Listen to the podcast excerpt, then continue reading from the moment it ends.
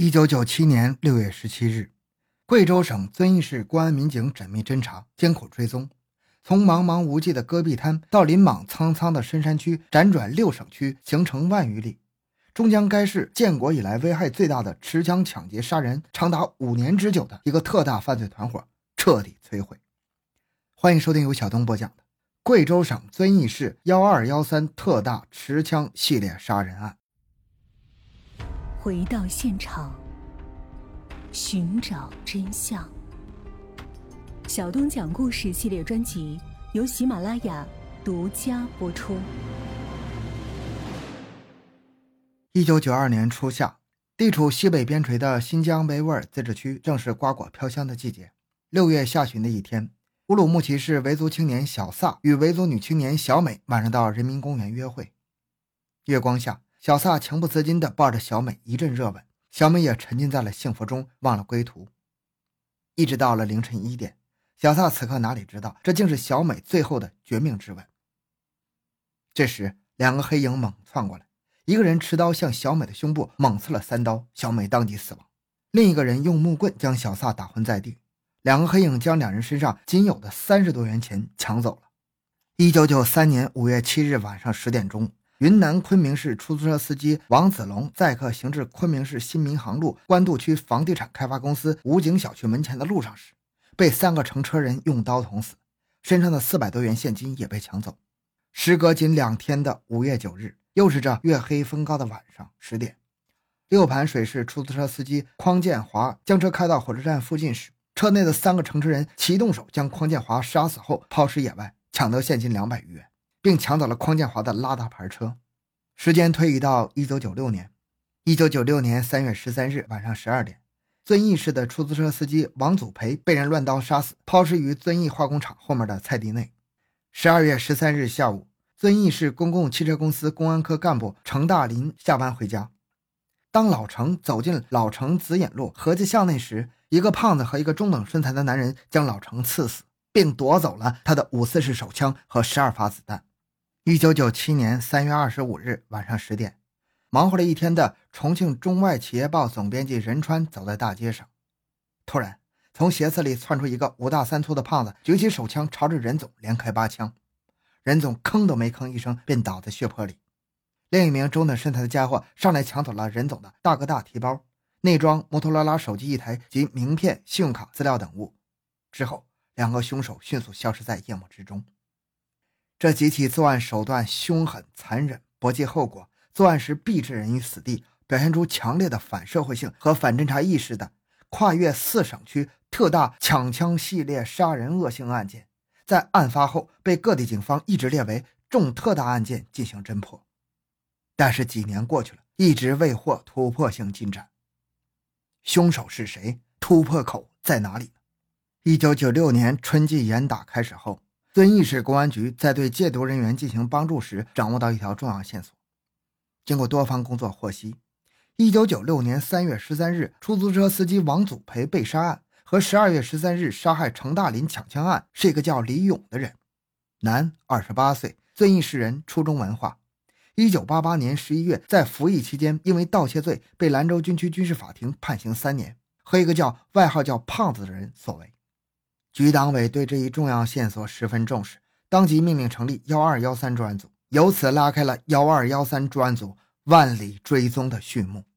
专案组从六月四日开始，经过一周时间的走访调查工作，先后接触调查了二十多人次，特别是对于李勇相识的人员的重点调查，找到一个与李勇来往密切的人邓树平，系同案犯罪嫌疑人，贵州钢绳厂木轮公司工人。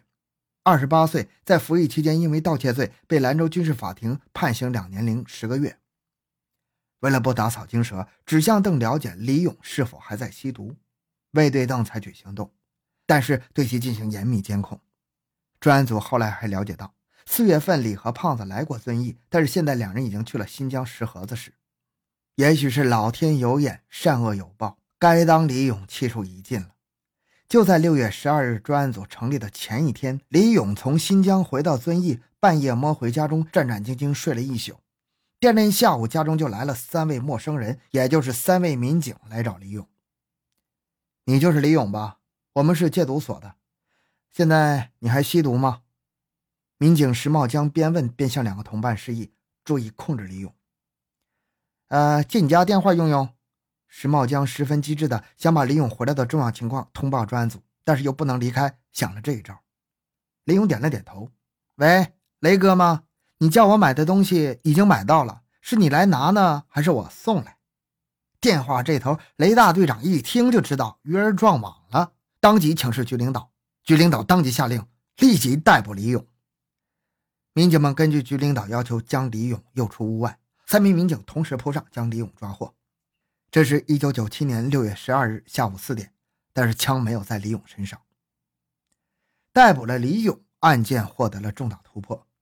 李勇交代了一九九二年六月下旬乌鲁木齐市公园惨案、九六三幺三案和幺二幺三案，以及一九九七年三月二十五日杀害仁川案件等，还有其他几起抢劫案，确系是李勇等人团伙作案。李勇还供出了同伙胖子叫郑宏伟。男，二十六岁，新疆石河子市人，汉族，初中文化。服役期间因为抢劫罪被兰州军区军事法庭判刑三年零六个月。还有个叫王跃军，男，二十六岁，汉族，新疆石河子市人，补前系某厂工人。抢劫的枪支现在在胖子身上，并说胖子很狡猾，平日随时都把子弹上膛，以备不测。为了抓住战机，将这一穷凶极恶的犯罪团伙一网打尽，不留后患。专案组又重新布阵用兵，兵分两路，一路带领追捕组奔赴新疆抓捕郑宏伟、王跃军，另一路对所涉的案件进行调查取证。追捕组于六月十三日出发，昼夜兼程奔赴新疆，于十五日下午五点到达了石河子市。民警们一到达目的地，征尘未息，就立即与石河子市公安局取得联系。当地警方调集重案队民警协同作战，并通过户政科查找的两位犯罪嫌疑人档案。马上对两家居所进行布控，还对郑家电话进行监控。两地民警通力合作，共同制定了周密的抓捕方案。追捕组充分考虑到郑带枪时子弹随时上膛的特点，对抓捕方案反复推敲，以做到万无一失。很快，调查郑王行踪的民警传来消息，说有人看见郑十四晚从家出来之后，至今未归。但是据可靠消息，郑虽然暂时不在家，但肯定会回来。果然。十六日晚上十一点半左右，通过监听电话得知，正由石河子市车站往他家打了个电话，内容是问他家这两天有什么人来过。原来，六月十二日晚，正向遵义打过电话，李勇母亲说李被公安局带走了，这引起他的恐慌。十四日出去是为了寻找藏身地点，但是等了一天之后，似乎不见什么动静，于是正又悄悄地潜回石河子市。当夜十二点多钟。如惊弓之鸟的郑宏伟在家门口观察一阵之后，认为没有危险，这才带着一个亲戚回到家里。妈的，李勇这小子混蛋，有可能供出我，此地绝不能久留，快给我收拾行李走！正一边催促亲戚收拾行李，一边掏出枪，咔的一声将子弹推上膛，小心地揣进左胸衣袋里。约十五分钟以后，行李收拾停当，正上身穿一件蓝色的破衣服，头戴着一顶烂草帽，他亲戚背着一个蓝色的帆布包。出门前，正探头观察了一下周围的动静，认为安全后，推出自行车，带着亲戚往车站方向骑去。当他骑到离家约一百米远的三岔路口时，突然一个大汉上来，猛地扑倒自行车，把郑摔了个嘴啃泥。还没让他反应过来，又猛扑上来几个人，咔咔咔，三副锃亮的手铐，齐刷刷的将郑宏伟这双作恶多端的手牢牢的铐住。随后。民警们在郑身上搜出了五四式手枪一把，而这把枪正是幺二幺三案件被害人程大林的手枪，缴获了子弹三十一发。十七日凌晨一点，大雨如注，另一名同伙王跃军在家中被捕。同日凌晨四点，遵义警方在当地又将邓树平抓获归案。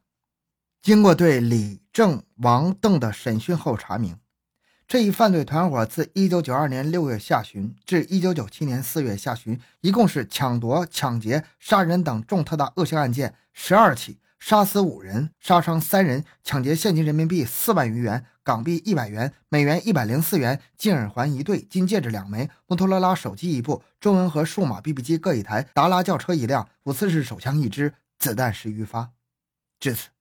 令人触目惊心，跨四省区流窜作案的“幺二幺三”特大抢枪系列杀人案全案告破，四名犯罪嫌疑人全部落入法网。这伙恶魔均被判处死刑。好，这个案子就讲到这里。小东的个人微信号六五七六二六六，感谢您的收听，咱们下期再见。